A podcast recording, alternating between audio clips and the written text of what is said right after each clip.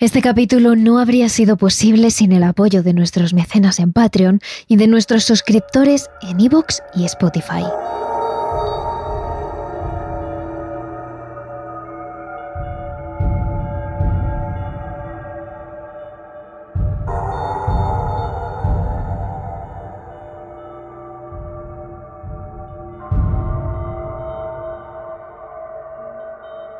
Asociaciones españolas que se dedican a este tema calculan que en España, entre 1940 y 1990, se robaron 300.000 bebés. Eso significa que al menos 300.000 mujeres sufrieron el robo de su bebé mientras daban a luz en el hospital, en una trama que implica a médicos, al clero, a miembros del gobierno franquista y a la ideología de género de la época, y que aún hay más niños a los que se les privó de tener un hermano y que ahora, ya adultos, aún lo buscan. Este es el drama que vivieron muchas mujeres hace no tantos años y que os contamos hoy en Terrores Nocturnos. Si no queréis perderos ningún capítulo, solo tenéis que seguirnos en la plataforma de podcast desde la que nos escucháis. Terrores Nocturnos con Inma Entrena y Silvia Ortiz.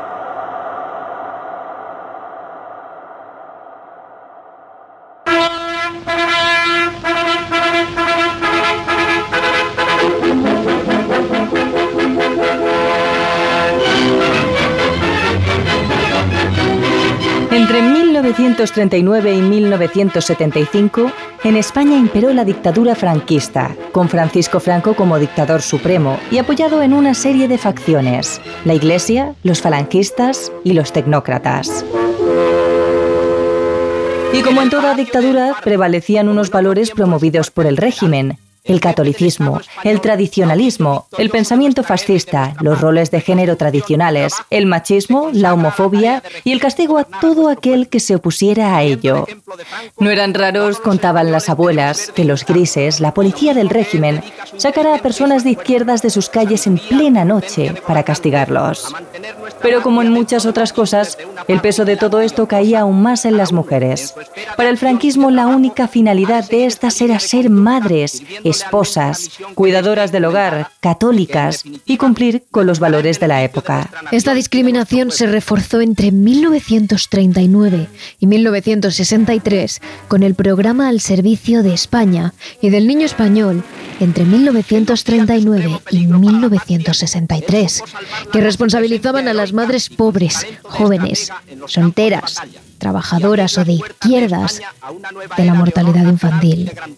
Y a todo esto se le añaden algunas leyes que llegaron hasta los años 90, que permitían convertir la adopción en un negocio jurídicamente opaco en hospitales y maternidades.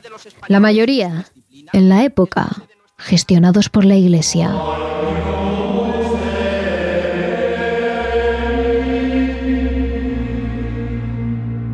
Y todo esto ¿Qué quiere decir? Que en la práctica si eras mujer, pobre, joven, soltera o de izquierdas, entre los 40 y los 90, tu bebé podría desaparecer tras el parto y reaparecer en manos de una pareja casada de clase alta.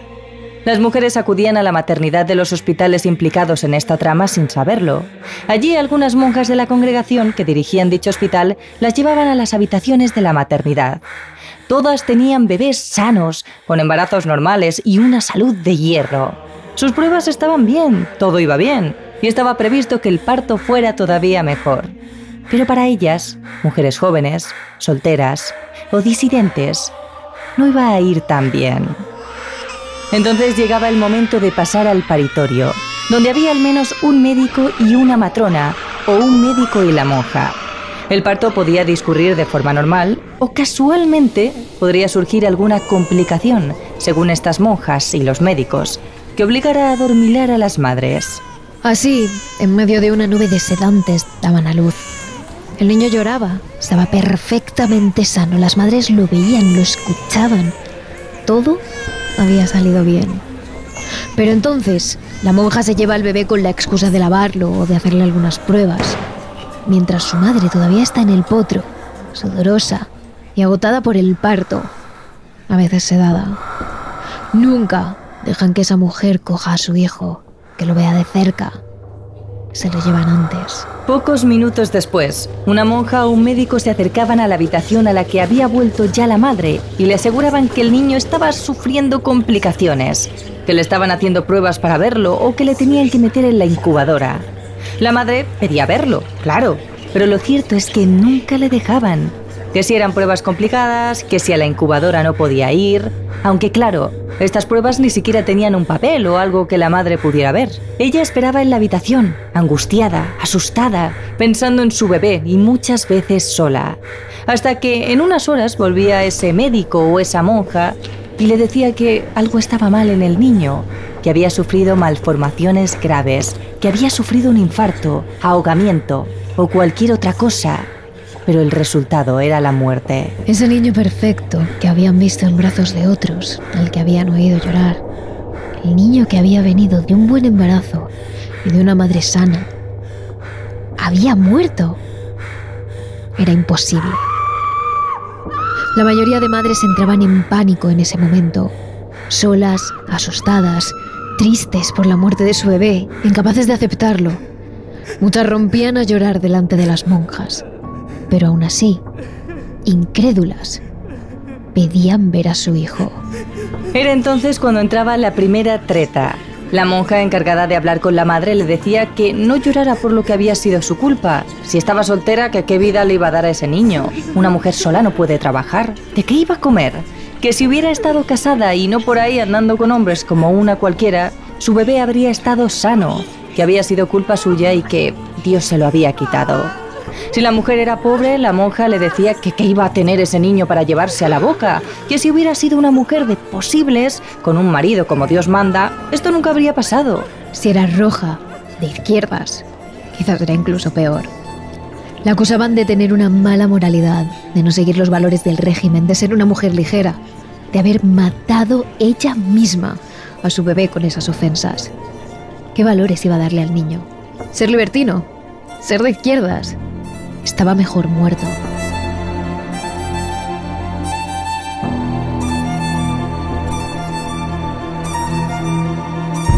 Si aún así la madre se revelaba e insistía en ver el cadáver de su bebé, entonces pasan a la siguiente estrategia. Entra en escena el médico. Este supuesto doctor le decía entonces que el niño había tenido una malformación que le había dejado con un aspecto horrible y que era mejor que no lo viera que le iba a dejar traumatizada, que iba a ser peor para ella. E insistían e insistían. O les decían que ya habían procedido a enterrarle. Cualquier excusa era buena para que la madre no viera al bebé. Pero en caso de que la madre insistiera e insistiera y no hubiera manera de convencerla, había una última estrategia. En estos indecentes hospitales existían unas cámaras frigoríficas en las que escondían varios cuerpos de bebés muertos algunos con deformaciones, otros normales, con diferentes características físicas. Y eso era lo que se le enseñaba a la madre. El cadáver de un bebé congelado durante vete a saber cuántos, simplemente para engañarla. Entonces se suponía que el hospital se encargaba del entierro del niño, como era costumbre en la España de la época. Pero se han dado miles de casos en los que esas tumbas han estado en realidad vacías, porque no había niño, o los enterramientos no tenían papeles, o los padres descubrían que eran papeles falsos o mal complementados.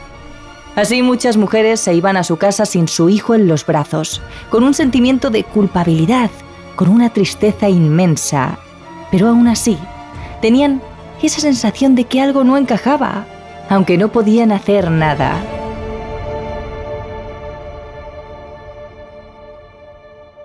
¿Y qué pasaba entonces con los bebés? Bueno, pues mientras todo esto sucedía, a ese mismo hospital, por una puerta específica, privada, entraba otra pareja. Se trataba de un hombre y una mujer. Él, con su perfecto traje y su cigarrillo. Ella, con un vestido perfectamente plisado, que dejaba ver su barriga de embarazada, con un recogido bajo y poco maquillaje. Era una pareja de clase alta, de derechas. Los hombres eran a veces militares, a veces tecnócratas, otras veces cercanos a Franco y a sus hombres de confianza. Pero todos con dinero. Ambos llevaban meses fingiendo un embarazo. Les habían dicho a las familias que la mujer se había quedado embarazada. Habían hecho una habitación con su cunita para el pequeño. Habrían comprado la ropa. La única pega es que la tripa era falsa, un postizo. Solo era algo fingido. Aún así, un día, alguien les llamaba desde el hospital diciendo que había llegado el bebé con las características que habían escogido. Rubio y de ojos azules, una niña con ojos verdes, un niño de pelo oscuro. Y así, la pareja cogía su bolsa para el hospital y acababan en una habitación privada solo para ellos. Una vez allí, la mujer se quitaba definitivamente la tripa falsa y pocas horas después, una monja entraba en la habitación con un bebé y se lo entregaba a la pareja. Habían pagado unas 100.000 pesetas por él, el equivalente a 600 euros. Eso era lo que valía un bebé en la época. Eso era lo que valía robarle su hijo a una madre. Ese es a grandes rasgos el relato de las madres a las que les robaron sus bebés recién nacidos en el hospital. Pero cada uno tiene sus particularidades.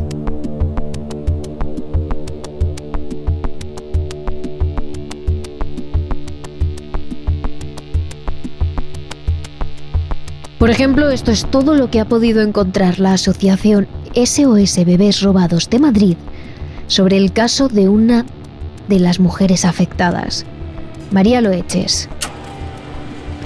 El 17 de noviembre de 1984, María ingresa en la maternidad de O'Donnell de Madrid con dolores y contracciones de parto para dar a luz a su cuarto hijo. Después de un reconocimiento normal, le hacen una serie de preguntas y comienzan con pruebas exhaustivas. Ecografía, monitorización para ver el sexo del bebé y revisión de la madre.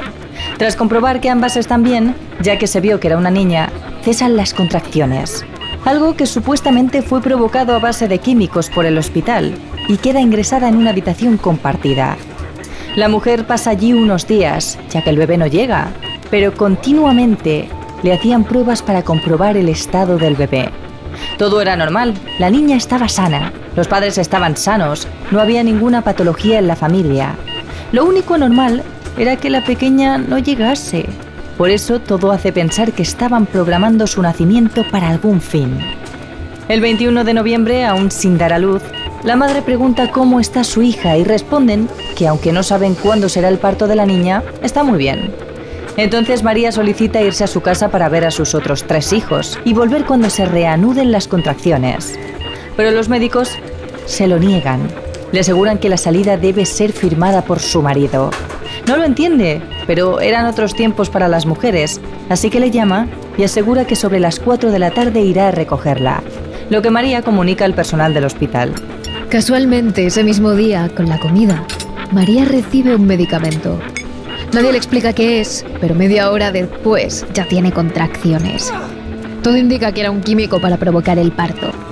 Casualmente, antes de que el marido de María llegue al hospital, justo el día que ha pedido irse. A las 2 y 35 de la tarde comienza con las contracciones. La bebé está perfectamente, dicen los médicos. Así que María va al paritorio y la niña nace 15 horas después. Se la pone sobre el pecho. María la siente viva, Ve su pelo moreno, la escucha llorar, la niña está sana y perfecta. Pero pocos minutos después, se la quitan y se la llevan. Piensa que es para lavarla, pero nunca la vuelve a ver. Poco después, mientras espera a su hija en la habitación, entra un médico. Uno que ni siquiera ha estado en el parto, que no la ha visto nunca antes. Le dice que su hija ha muerto inexplicablemente tras el parto.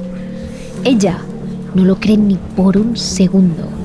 La ha visto viva, sobre su pecho, llorando. María llama a su marido y piden más explicaciones, pero nadie les dice nada salvo que ha muerto de manera inexplicable. Así que piden ver el cuerpo, pero el mismo médico responde, no se deja ver a nadie el cuerpo. Y por más que insisten, es imposible.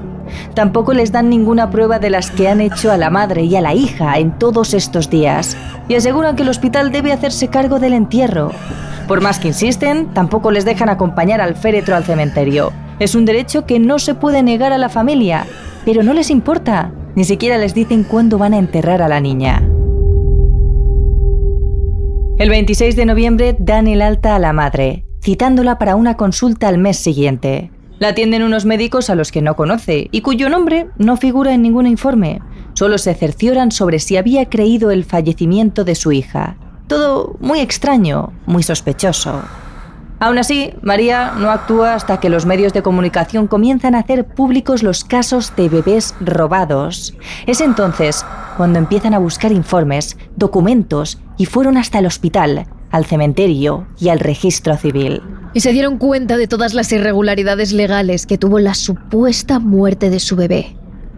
Hay dos papeletas de entierro con día y hora diferente, dos informes médicos con causas de la muerte distintas, firmadas por colegiados diferentes y en distintas fechas.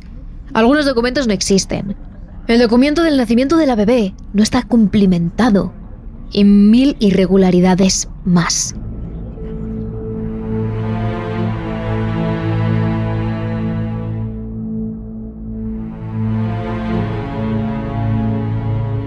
Sin ser un relato de terror, la historia de María es posiblemente a la que más miedo puede tener una madre.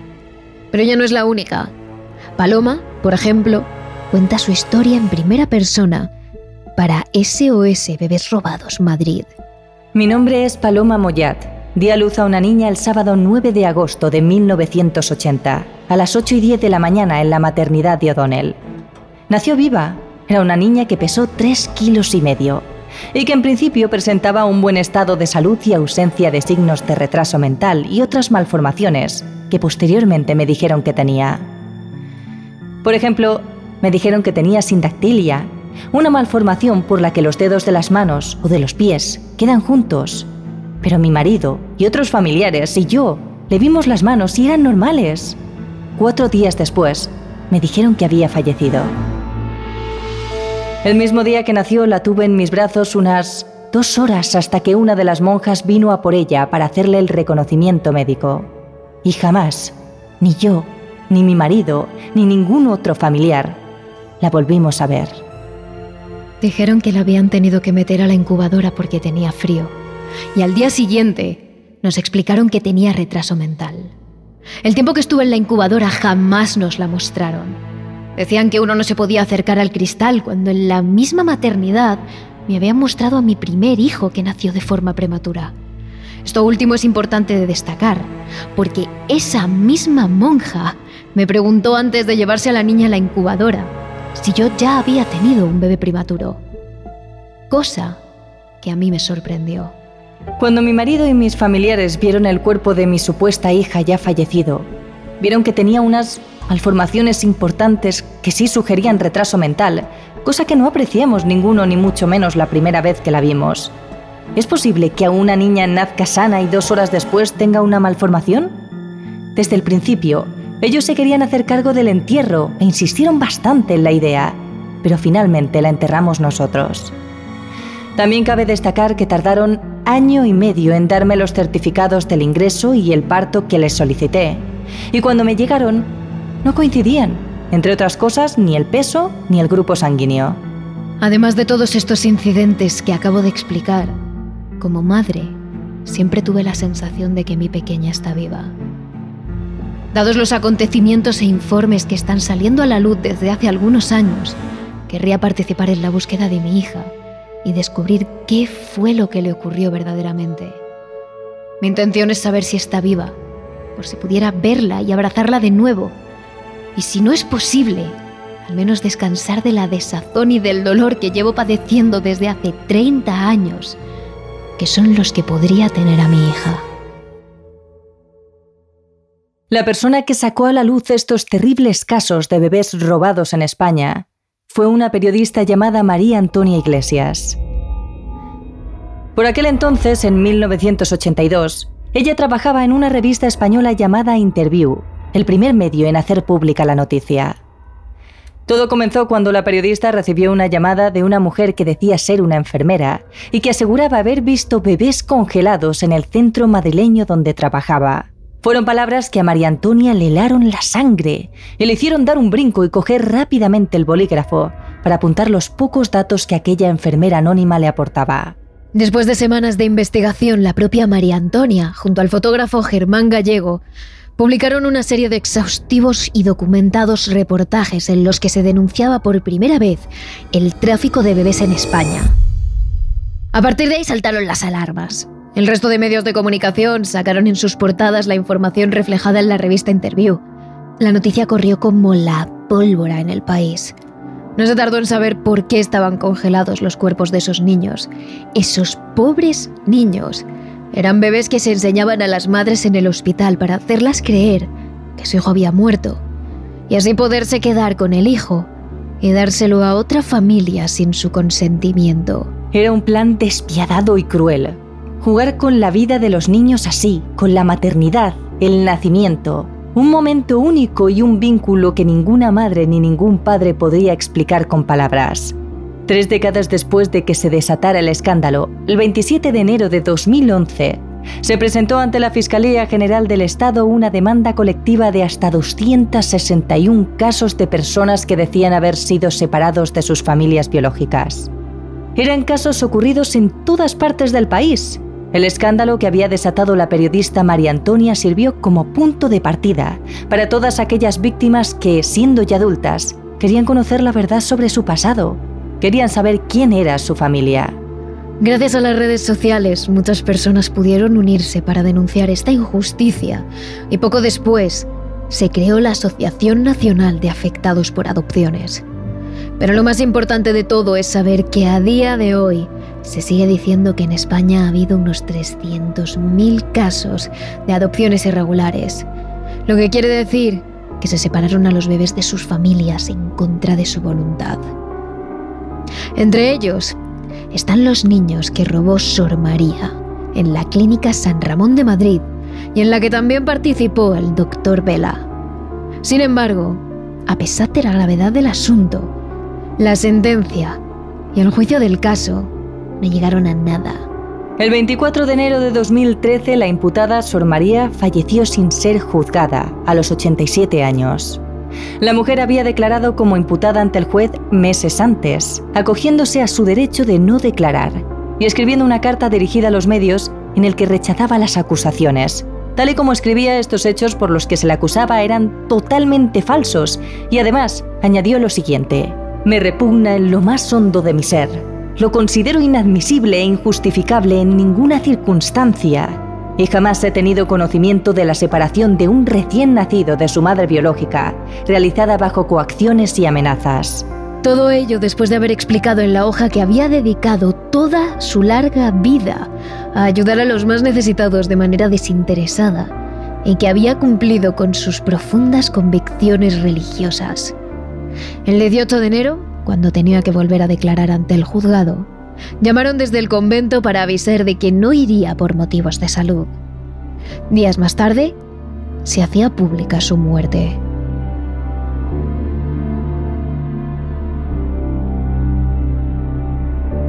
Y en cuanto al doctor Eduardo Vela, primer juzgado por un caso de robo de bebés, tampoco llegó a cumplir ningún tipo de condena.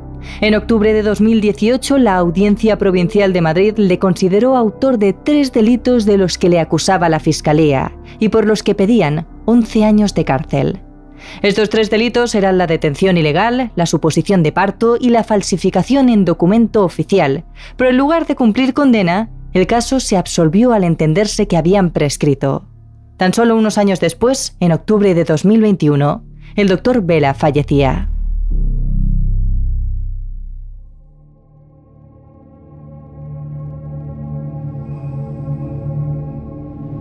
Las asociaciones calculan que fueron alrededor de 300.000 los bebés robados en España entre los años 1940 y 1990.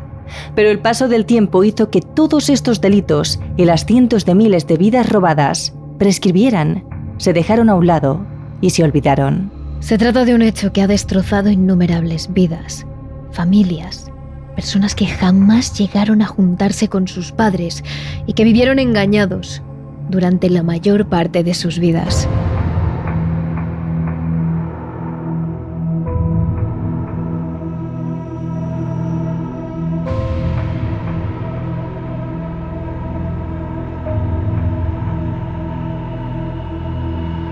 Cicatrices que jamás llegarán a ser curadas y que ni la propia justicia pudo resolver.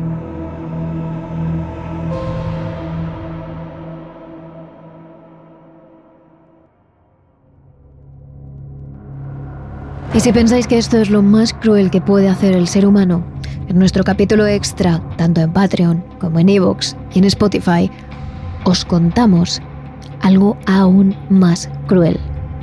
Los casos de abducciones fetales, en los que personas roban los fetos a sus madres cuando aún están dentro de sus tripas. Además, si queréis más contenido de misterio, ya sabéis que siempre podéis seguirnos en redes sociales.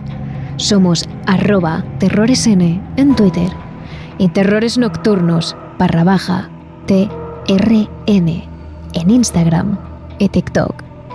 No os olvidéis de suscribiros desde la plataforma de podcast de las que nos estáis escuchando. Terrores Nocturnos, realizado por David Fernández Marcos.